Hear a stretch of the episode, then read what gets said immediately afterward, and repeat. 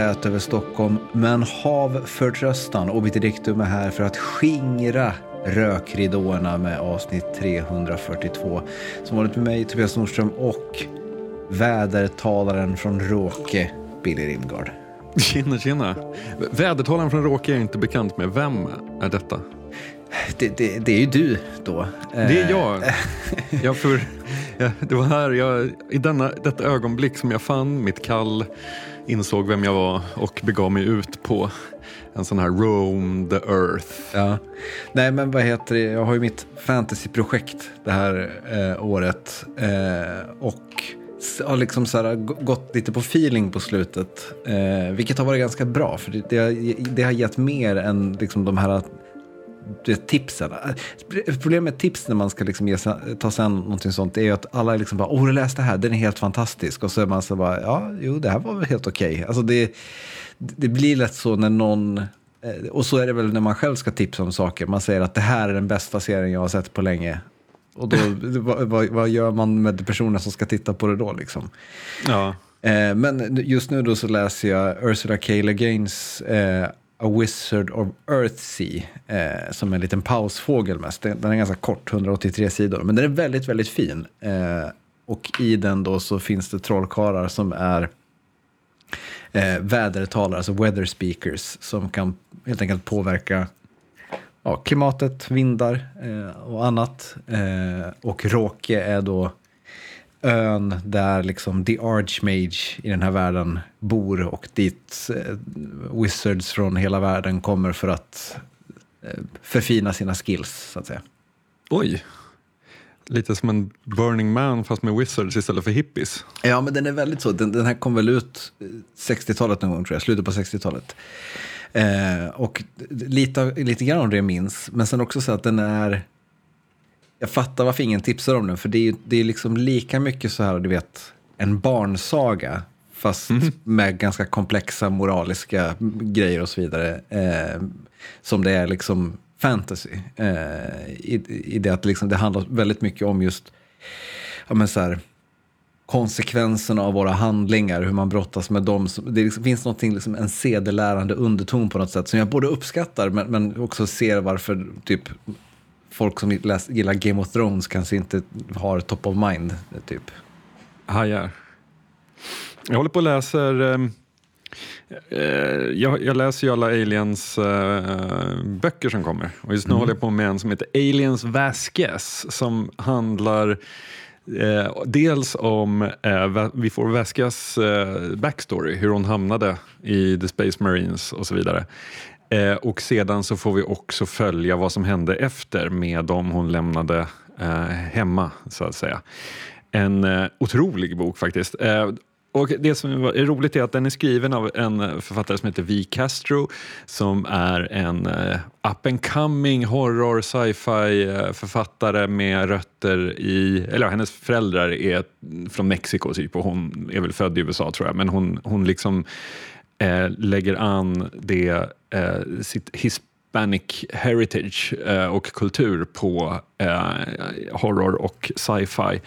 Eh, så att när jag hade läst den här Aliens Vasquez så gick jag vidare till en av hennes böcker som heter Queen of the Cicadas. Um, mitt i den nu, en, en mysig horrorgrej om man gillar tortyrmord på bo, bomullsplockande mexikaner i 1950-talets södernplantager. Och man gillar berättelser om det? Ja, om man gillar hämnden när dessa såna sedan ska göra rent hus. ja. ja, låter, låter, låter gött. Men Aliens-böckerna, de, de har fan något. Alltså. Det, det, det, det är inte så dumt. Eh, man skulle kanske tro att det var dumt. Men det har, Du, har liksom, du har pratat om det några gånger i podden. Jag har liksom svårt att kliva på det tåget på något sätt. Det känns ju som att det är på gränsen till fanfiction. Det är, så kan det kännas och det är faktiskt helt okej att inte kliva på det. Men om man väljer glädjen och kliver på något, då är det som en varm skön filt där man varje halvår ungefär kommer en ny och den är det är liksom det, aldrig dåligt. Nej, det, det kan jag tänka mig. Men för, eh, det, är liksom, det känns också, hur många böcker finns det vid det här laget? Eh, alltså det finns ju ett par olika utgivningar men jag tror att det var väl runt 2017-2018 som de satte igång en, Okej, alltså den senaste rundan och det finns väl ett tiotal böcker i den utgivningen tror jag. Eh, nå någonting sånt. Nu, det är lite killgiss här men eh, någonting i den stilen. Mm. Ja, men eh, du, du fortsätt. Du är korre för, på, av eh, alien-litteratur. Ja. ja. Du, eh, det känns nästan som att vi la en förbannelse, eh, vad heter det, Obedictums osynliga hand did its work när vi förra veckan pratade om Aaron Rodgers och hans ufo, eh, vad heter det, fascination. Eh, för sen var det då premiär i helgen och eh, Aaron, Ro- Aaron Rodgers hann med tre eller fyra plays tror jag det var och sen eh, så gick hälsenan. Japp. Eh, det var ju... För, för det första, kul att göra avsnitt med en veckas mellanrum för då kan man göra callbacks till förra avsnittet utan att folk har glömt vad det är. Ehm, men ja, Aaron Rodgers, han, jag tror han, liksom, hans highlight reel för den här säsongen blir 23 sekunder eller någonting. Det var liksom så, så länge han spelade och det kostade Jets 75 miljoner dollar, det kontraktet. Eh, men, men det är ju så, han, sa, han visste för mycket. Men funkar, jag vet att i allsvenskan till exempel när folk blir skadade, då har man ju försäkring. Eh, så att klubben behöver liksom inte betala spelarens lön medan den gör rehab, utan då har man något försäkringsbolag som man betalar dyra premier till för att det ska kunna täckas upp. Finns det något liknande i NFL tror du? Det är ju tveksamt va? jag vet inte. Å andra sidan, De, försäkring, det känns som att så. försäkerhetsmarknad, eller försäkringsmarknaden i USA eh, är väl gedigen, känns det som. Ja, jag vet faktiskt inte hur det funkar. Eh, Men jag tänker att han outade liksom det här, den här ufo-sightingen. Han visste för mycket, han var tvungen att tystas någonstans. Eh, Det, det, var, det var väl det. Eller att hans blocker blev abducted, för det, det var ju det. i samband med att han blev sackad som det här hände. det, jag vet inte om du har sett det, men det kom ju klipp där man då i slow motion ser för liksom fan. att hälsenan går av. Alltså Nej, det att orkar jag inte med. Sånt, Nej, det, att liksom- b- vaden är liksom spänd och så ser man rätt vad det är, bara boom! Att det, liksom, går som en, en, en våg genom vaden. Liksom. Fy fan. Nu sitter jag här och skälver av eh, smärta. Ja. men eh, krya på dig, Aaron.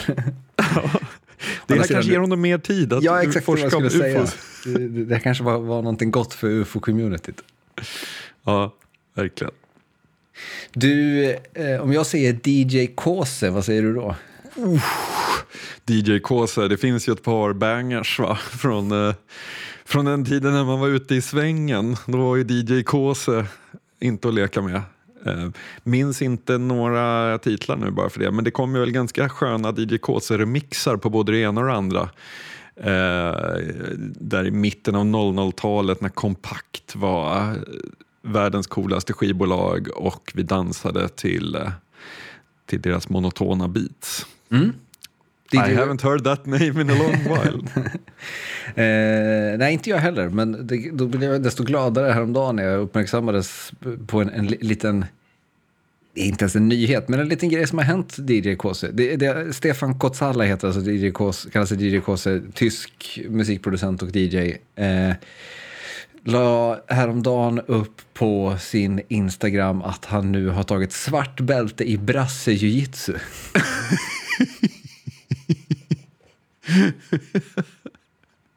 ja, men, ja, respekten då. Ja, absolut. Det finns mycket sämre saker man kan göra med sin fritid. Ehm, så här skriver han då på, på, på, i sin Instagram-post med ett klipp då när han mottar det svarta bältet. Det, det här är ju någonting känns som kampsport skulle kunna jobba med. Det, det är alltså ett klipp då som visar när han är i någon slags eh, gymnastiksal eller mindre. Eller det är väl en sån en, en, en träningshall där de kör. Eh, men de borde liksom jobba mer med det ceremoniella kan jag känna. Eh, det, liksom pampigare venues, eh, lite ljussättning. Eh, Men sen skriver DJ Costa då. During my journey on the mat I learned so much about me and life in general. It is a, it is a bless that this wonderful art exists and I am convinced it makes this world a better place. Let us continue to make each other stronger together. Vad härligt. Vet du, jag har ju varit, alltså så här, jag nämnde ju för ett tag sedan min, det är väl två år sedan nu, min uh, yngsta dotter körde ju taekwondo. Uh, hon slutade med det sen, var inte så nyfiken, men, men någonting har liksom etsat sig fast i bakhuvudet på mig att just den här, alltså det, det hade ju någonting det här att vara på dojon. Liksom. Att vara där och eh, ja, men så här, det var ju så som en, det, det kom ju ner folk och hängde där som inte skulle träna eller alltså varken träna själva eller träna eh, elever utan som bara så här, kom och hängde för att det var också det var lika mycket community och church som det var träningspass. Liksom. Mm. Eh, och jag, så här, fan, det finns ju nybörjarkurser eh, liksom kurser för, för vuxna så att det skulle absolut inte vara för sent att kliva på. Även om man förmodligen skulle dra hälsenan efter fyra rörelser. uh, och eh, tyvärr får jag inte det att gå ihop. Alltså, så här, hur jag än har, har, tänkt på det så, så vet jag inte. Alltså, så här, med, med varannan vecka med barn och så vidare. Alltså, det blir... Och jag känner mig själv för väl. Jag, det där skulle vara det enda jag skulle göra. Nej, på, alltså, på, jag, kan skulle... inte på torsdag, då har jag karate. Så det... Just det. Ja, men det finns någonting. Jag fattar DJ Kåse och jag är imponerad för svart bälte det är ju en, en 30 års investering innan han når fram dit, minst. Säkert. Eh, jag, jag, jag, hade en väldigt kort karriär som kampsportare i min barndom. Där jag höll på med brottning några år. Eh, liksom tränade kanske ett år, jag vet inte hur länge jag höll på, kanske två. Jag gick en match, fick storstryk, slutade.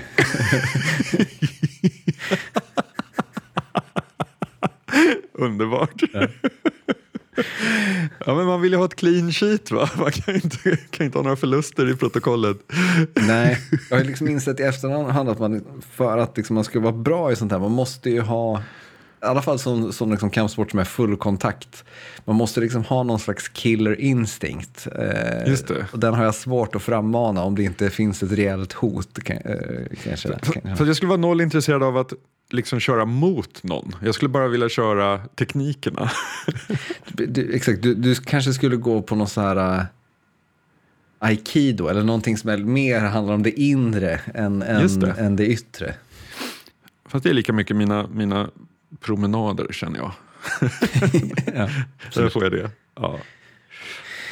Eh, vi, vi raskar vidare. Jag, jag såg en tweet häromdagen eh, som proklamerade att bioåret 2023 är det första på väldigt länge där topp tre eh, de, av de mest inkomstbringande filmerna inte är en sequel.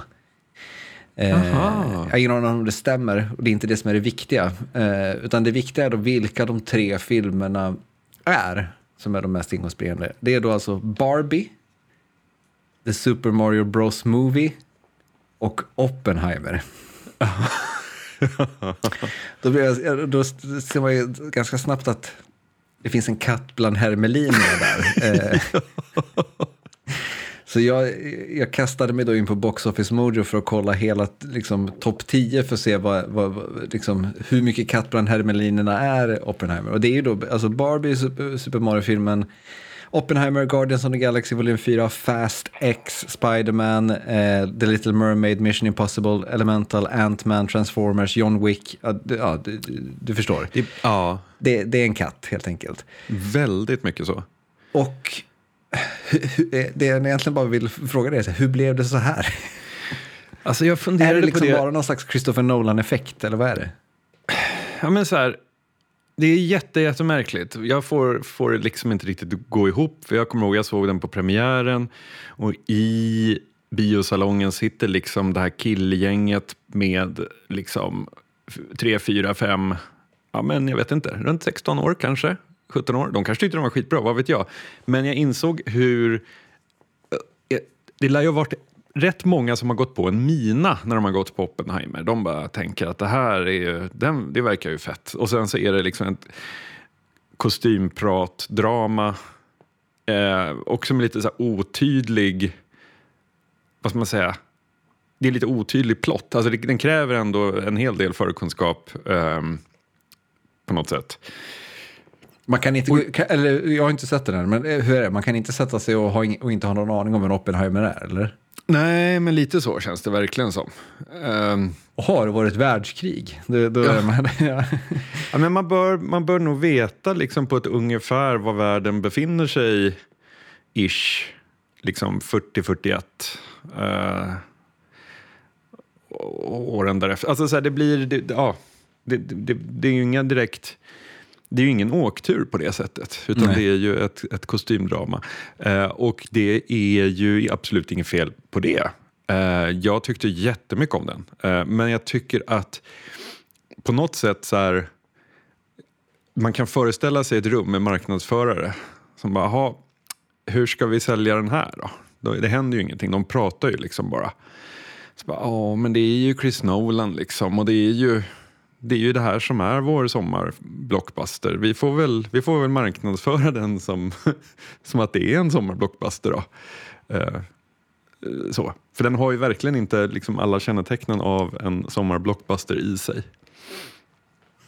Nej, och jag tänker att så här, den har ju liksom en, en, en stjärnfylld cast på många sätt. Eh, med liksom Alltså Cillian Murphy är ju inte den, den stora stjärnan. Alltså det, är inte, det, är, det är honom man måste sälja filmen med eftersom att det är han som är Oppenheimer så att säga.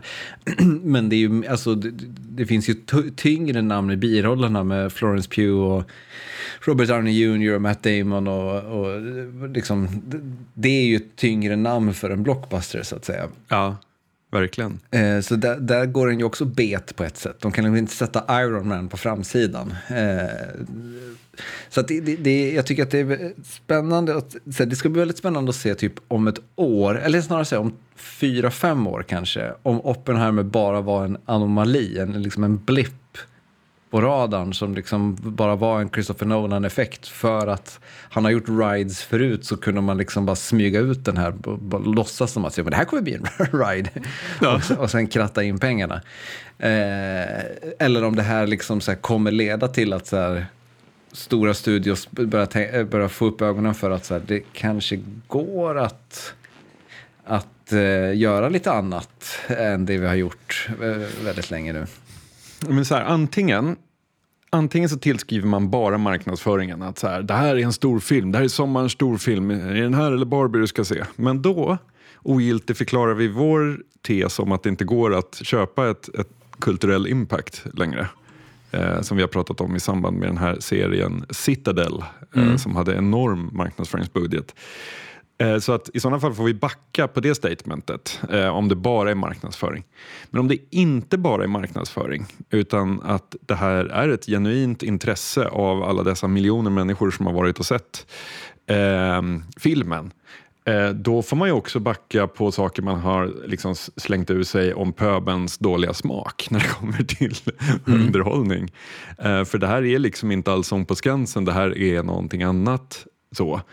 Och då måste man förhålla sig till det. Så jag, jag, tycker som, den är jätteintressant som, som en, en eh, anomali.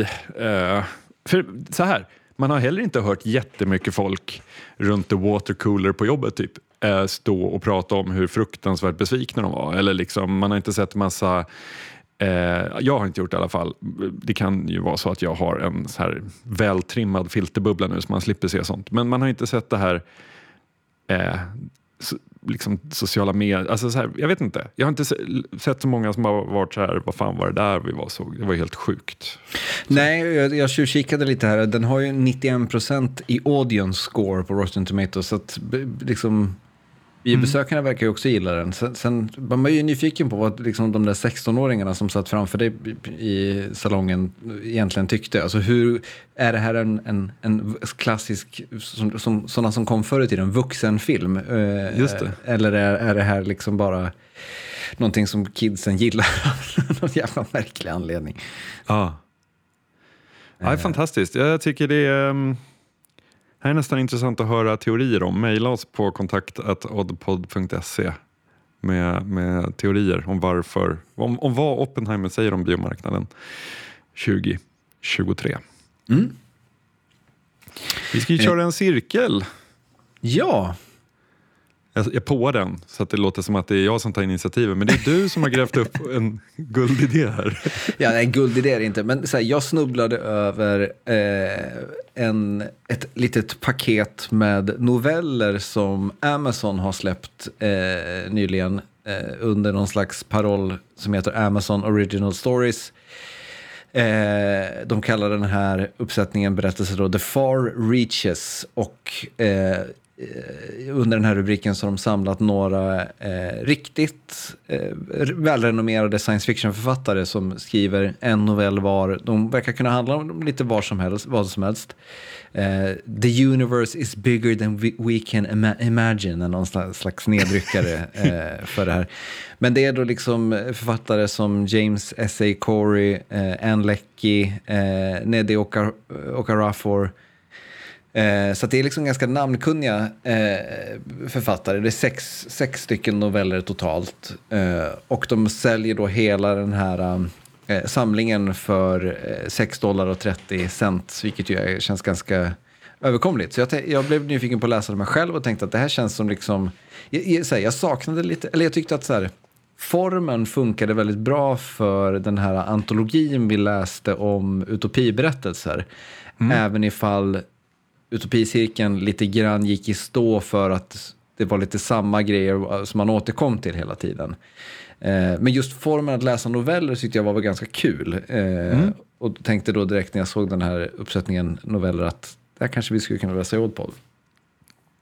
Och de finns ju även på andra ställen än Amazon har jag förstått. Så man ja. är inte bunden till Kindle, Kindle-svängen. Nej, precis. Eh, jag, jag, jag Kanske finns i sjön? Eller så finns de i sjön, det, det, det är sen gammalt. Eh, jag vågar inte svära på att de finns på alla plattformar, men jag kollade några stycken i alla fall. Det, man verkar inte vara helt bunden till Amazon om man eh, inte gillar Jeff Bezos och kompani. Så att till då nästa avsnitt, eh, jag tänker att vi tar de här i ordningen de har presenterats av Amazon. Va? Jag vet inte om det finns någon röd tråd ja. eller någonting sånt, men, men eh, ifall att. Eh, först ut då ska vi läsa How It Unfolds av James S.A. Corey. Eh, James S.A. Corey som alltså ligger bakom The Expanse-böckerna är väl det man får säga han är känd för. Och samlingen Uh, den hette The Far Reaches. Ja. Så. Uh. Eh, det, och jag tror så här, om man vill googla på det här så är det bäst att söka på The Far Reaches. För eh, när jag skulle hitta vad de hette när jag hade glömt bort det så var, tog det ett tag. att söka på Amazon sci-fi books eller sci-fi novellas och så vidare var, var eh, svårare. Så att säga. Så att det, det, det, verkar inte som någonting som någon promotar stenhårt direkt. Så får vi se vilken form. Eh, vi kanske inte behöver liksom ringa in exakt hur vi kommer prata om det, men jag tänker någon form av synopsis och eh, i slutet av det här kanske vi har lärt oss någonting om livet och rymden. Förhoppningsvis. Och vårt, vårt värv. Eh, Apropå snubbla över saker så fick jag när jag fyllde år i somras så fick jag en bok av min tjej som hette Buried in the Sky The Extraordinary Story of the Sherpa Climbers on K2's Deadliest Day. Eh, han, en bok som alltså är skriven utifrån perspektivet av olika high altitude porters och bärare och eh, guider. Eh, om eh, K2 2008, den stora katastrofen som var då när flera dog. Eh, så, eh, väldigt bra bok. Rätt in i den så kallade vedboden för Billy Rimgard får man säga. Ja, ja. ja. Oh, ja, oh, ja. Det var en... Det, jag har läst flera böcker om 2008, det som hände där då, men det här var första gången man liksom fick det från, från de som faktiskt bor på berget. Hästens mun. ja, exakt. exakt. Men sen lite, alltså sen när de berättar backstoryn om de här olika personerna då, så snubblade jag över en story som jag sen efter att jag läst klart boken har borrat ner mig lite mer i. Och den är faktiskt tillräckligt spännande för att jag tycker att det är värt att återuppliva ett gammalt segment. Det är dags för en The Incident. Ooh.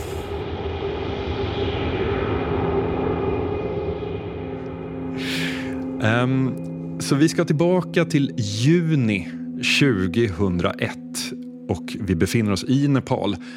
Uh, kungen av Nepal, Birendra Shah, han hade suttit på tronen sedan 1972 och var den tionde i ledet shah som hade härskat där sedan 1768 när landet en gång enades under hans förfader. Ehm, och det man ska ha med sig är att i Nepal så dyrkades kungen bokstavligen som en gud. För han såg som en inkarnation av guden Vishnu. Och det var så man hade betraktat den här eh, släktlinjen som då pågått i 220 år. Ehm, 2001 så var kung Birendra 55 år gammal och hade börjat förbereda sin äldsta son på att ta över tronen. Kronprinsen Dipendra. Ehm, Eh, och både kungen och kronprinsen var oerhört populära bland folket men kronprins Dipendra hade ett litet PR-problem. Eh, han skulle snart fylla 30 och hade fortfarande inte gift sig. Eh, så att han var liksom inte riktigt... Ah, eh, han hade inte riktigt fått den här, vad ska man säga, och gissa att Playboy Prince går inte riktigt hem i de här trakterna? Eller? Nej, precis, precis. För det var ju det. Han gillade ju alkohol. Det gjorde han. Och cannabis. Det var liksom så. Så att well, kung Biren... Who can blame him? alltså. Ja, exakt, exakt. Han levde livet liksom. Kung Birendra och drottning Aishwarya var på honom om det här och tyckte att han måste börja etablera sig nu som en värdig tronföljare, börja uppföra sig som en kronprins. Och de hade ordnat två möjliga kvinnor för honom eh, som han skulle kunna gifta sig med, som, så att det skulle passa rent hierarkiskt så att säga i samhället. Men det fanns ett problem. Dipendra, han var jättekär i en indisk kvinna som han hade träffat medan han pluggade i Eton, men han fick inte vara med henne av en uppsjö av olika anledningar. Man hade velat se nepales, nepalesiska debatt, eh, liksom SVT Agenda, när de bara säger ska Pandri få gifta sig med vem han vill? exakt, exakt. För det är, en, det är ändå en relevant fråga, tycker jag.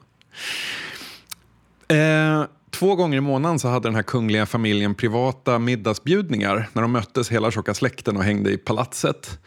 Eh, de åt middag, de spelade biljard, och den första juni 2001 var en sån kväll. I princip alla var där, utom kungens bror Gyanendra som var ute och reste.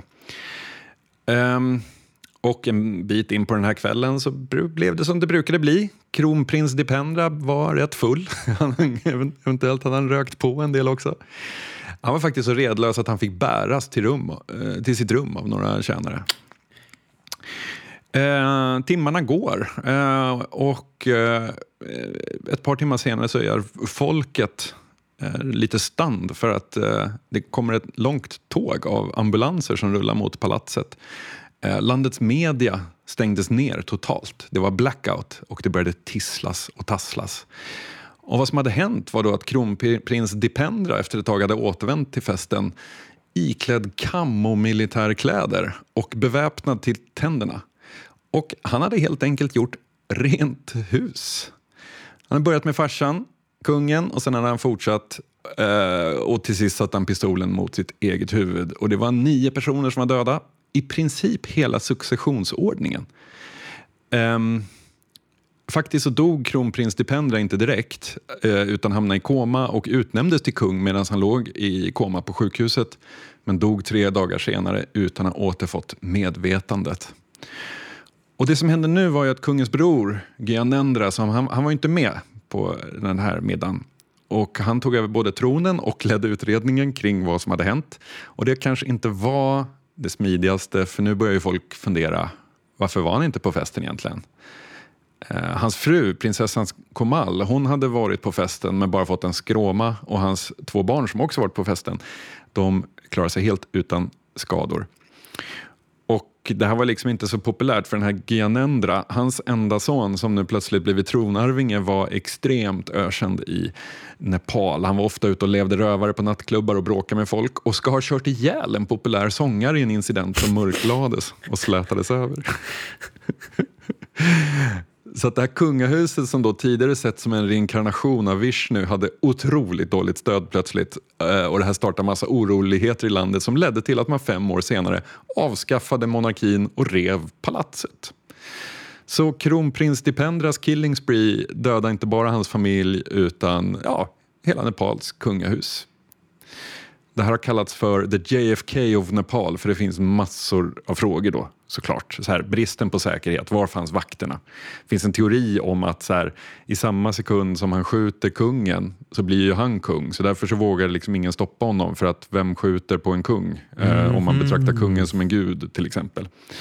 Varför var kungens bror Ghanendra, varför var han inte där? Eh, liksom, var det här hur, och hur kommer det sig att alla på den delen av släkten klarade sig? Eh, och Dipendras motiv är liksom lite oklart. Den här att han var kär i någon han inte fick gifta sig med, räckte det? Eller var det liksom bara jordens snedtripp så? Och det har väl inte riktigt, alltså så här, den där utredningen var väl lite småskakig, eh, har jag förstått. Eh, men det här tyckte jag var värt en The Incident, inte minst för att det, det här borde vi ju prata om jämt, känns det som. men vad känner du själv? Ligger en, en hund begraven här? Gör det det? Ja, det är en bra fråga. Um, är det liksom en snedtripp eller någonting annat? Jag vet inte. Jag har inte, jag har inte, jag har inte det här, jag känner så här, eh, antal kaninhål man kan ge sig ner i här i livet. Är liksom, det finns en övre gräns. Så jag har kanske inte gått ner på djupet och förstått alla, all problematik och så vidare.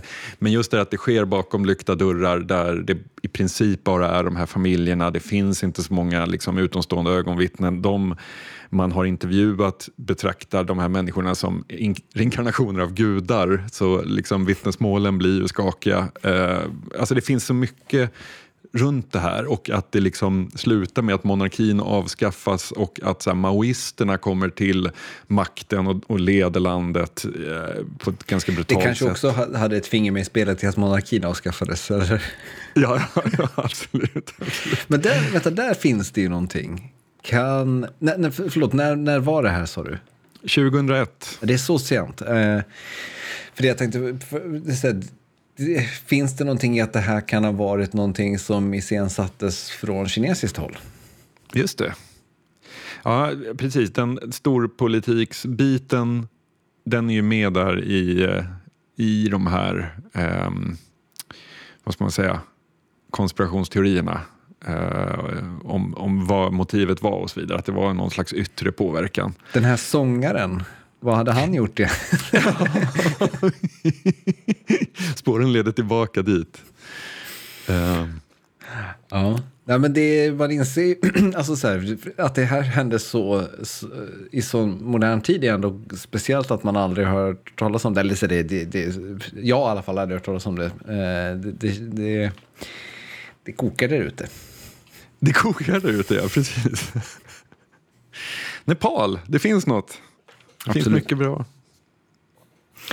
Eh, jag har ingen bra övergång från Nepal till, till eh, den tv-serie jag har sett eh, på slutet som jag har uppskattat väldigt mycket, eh, som har fått mig att fundera på en gammal Oddpod-sanning.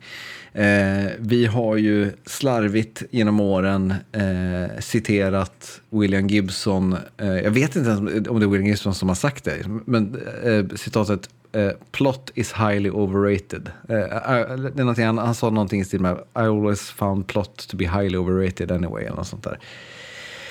Ehm, det har vi hållit för någon slags sanning ofta i, i den här podden.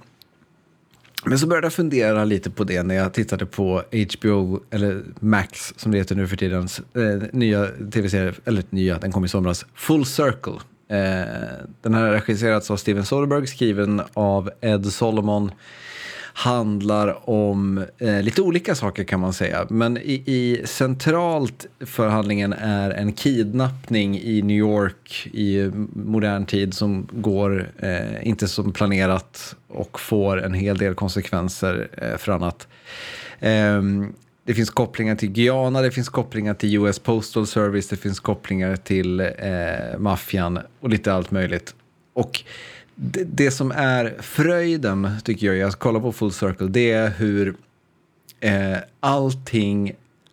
Alltså det, det, är en berättelse som är som ett lapptäcke i att allting hänger samman på ett väldigt sömlöst och snyggt sätt. Eller ett lapptäcke är ju inte sömlöst då, men, men eh, det, eh, eh, det, det, är liksom så här... Det, all, som sagt, allting är en del av en helhet som hela tiden liksom utvecklas på ett väldigt, väldigt snyggt och sammanhållet sätt.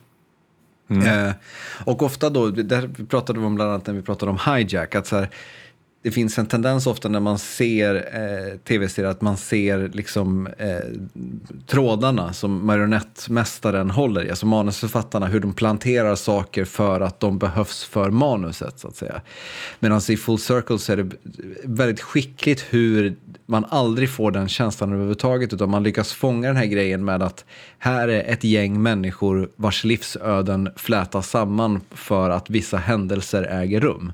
Eh, och så funkar ju verkligen verkligheten hela tiden. Alltså människor som färdas genom sitt liv mot en punkt där de, där de sammanflätas med andra människor. Det äger, äger rum liksom på daglig basis. Eh, och att liksom lyckas tälja ett snyggt drama ur det eh, är ju alltid kul när, när det funkar. Men, så att det liksom har någonstans landat i, ha, har vi överdrivit det här med att plott är highly overrated? För när jag kollar på Full Circle så känner jag verkligen att plott är ju grejen när det är bra. ja, det där är jätteintressant. Uh, jag tänker så här. Uh, mycket av det man upple upplever som bra Uh, om, vi, om, om, vi tänker oss en, uh, en skala som går mellan det du beskriver, en plott där allt bara fungerar och det är en helhet och man bara wow vad väl berättat det här var.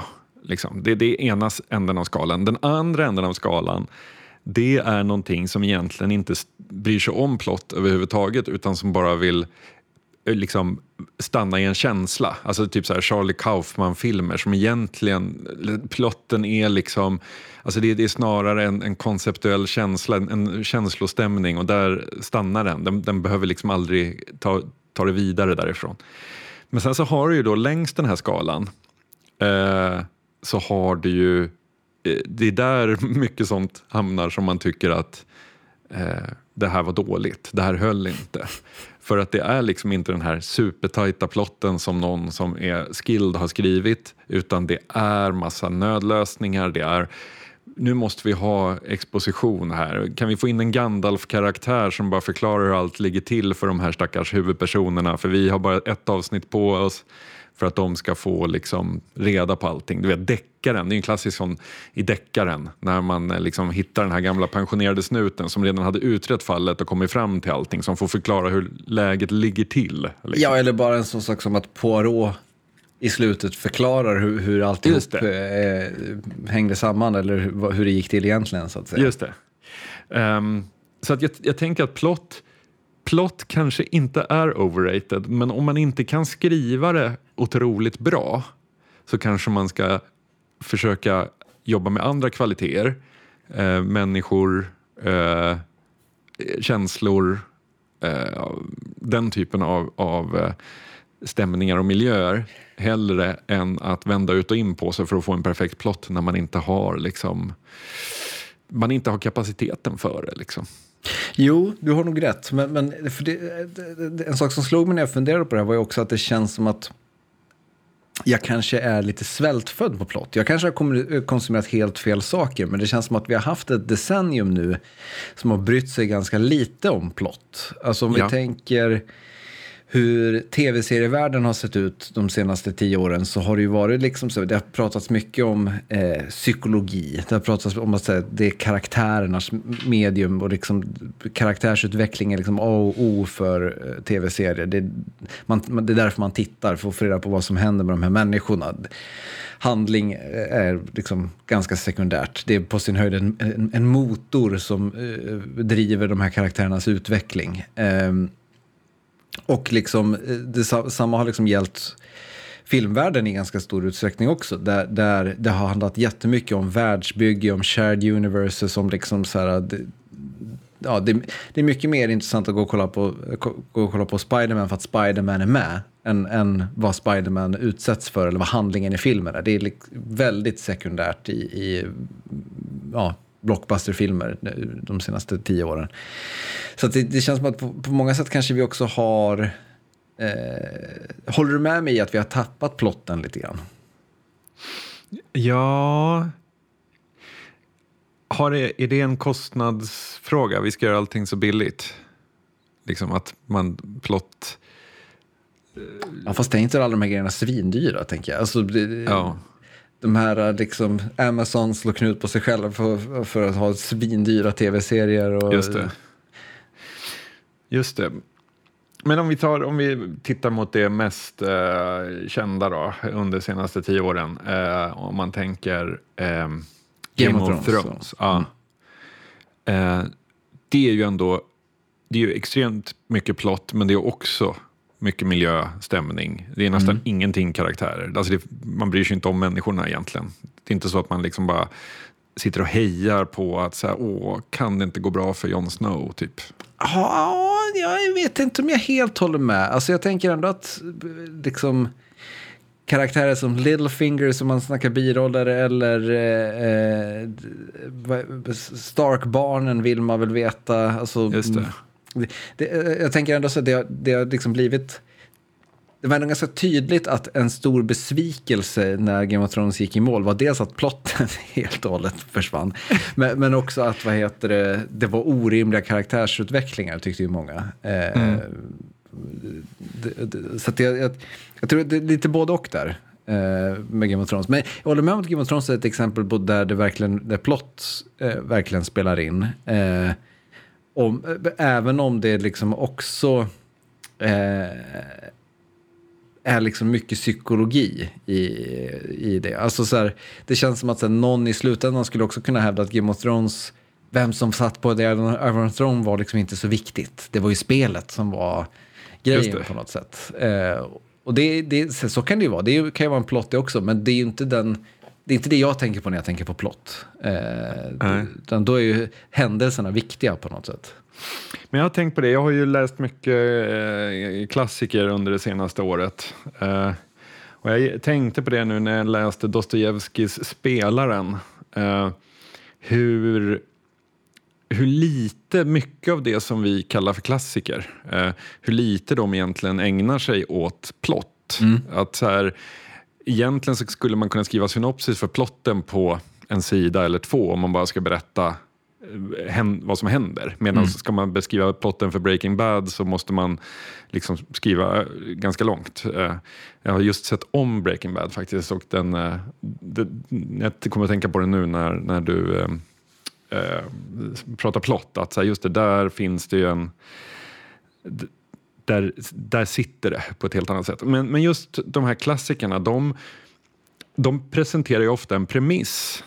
Um, uh, alltså de presenterar en, en, en premiss och sen så uppehåller de sig i den.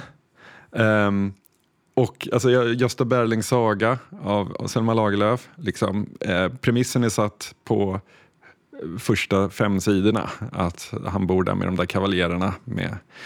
Ehm, och sen så är det liksom ett persongalleri och en... ehm, ja, jag vet inte. Alltså det, det, det, det, är ju, man, det är ju jättesvårt att... att så här, vad händer i Gösta Berlings saga? Eller vad händer i eh, Spelaren?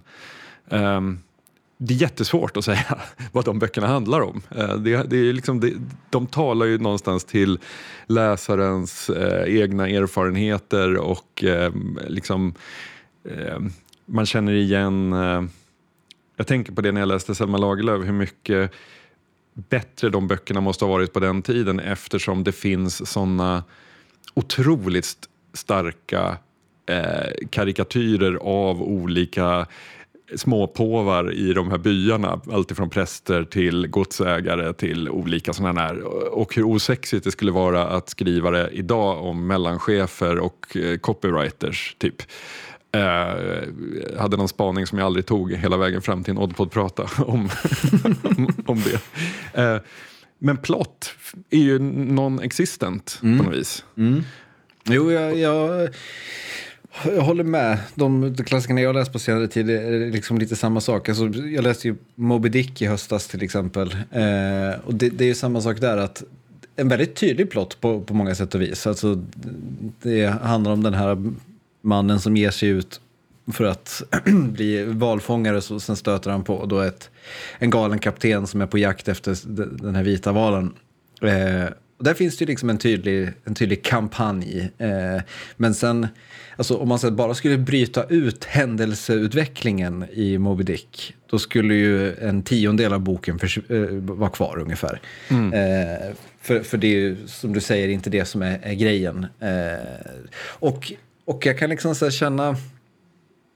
Att... Men är, det, förlåt, men är det inte exakt det som William Gibson menar? För om man tänker hans böcker, om man tar så här Virtual Light, liksom, vad är handlingen? Alltså handlingen är ju baksidestexten på, på boken. Ett cykelbud eh, hittar ett par eh, virtuella glasögon och eh, får reda på någonting hon inte borde få veta och sen blir det jakt, typ.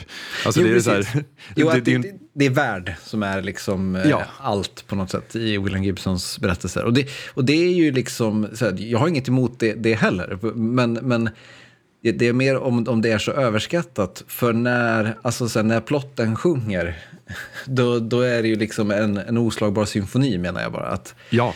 Eh, för för liksom så här, då, när plotten blir det som på något sätt är det man, man kommer för, då, då är ju liksom plotten i sig världen också på något sätt. Och det, det, och det tänker jag liksom, det, så, så- så blir det ju i, i en berättelse där allt det där flä- flätas samman på ett, ett, ett um, sammanhållet och intressant vis på, på något sätt.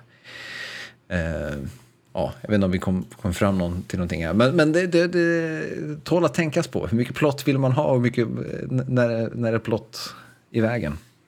Mm. Men Full Circle, Ja. värd att se.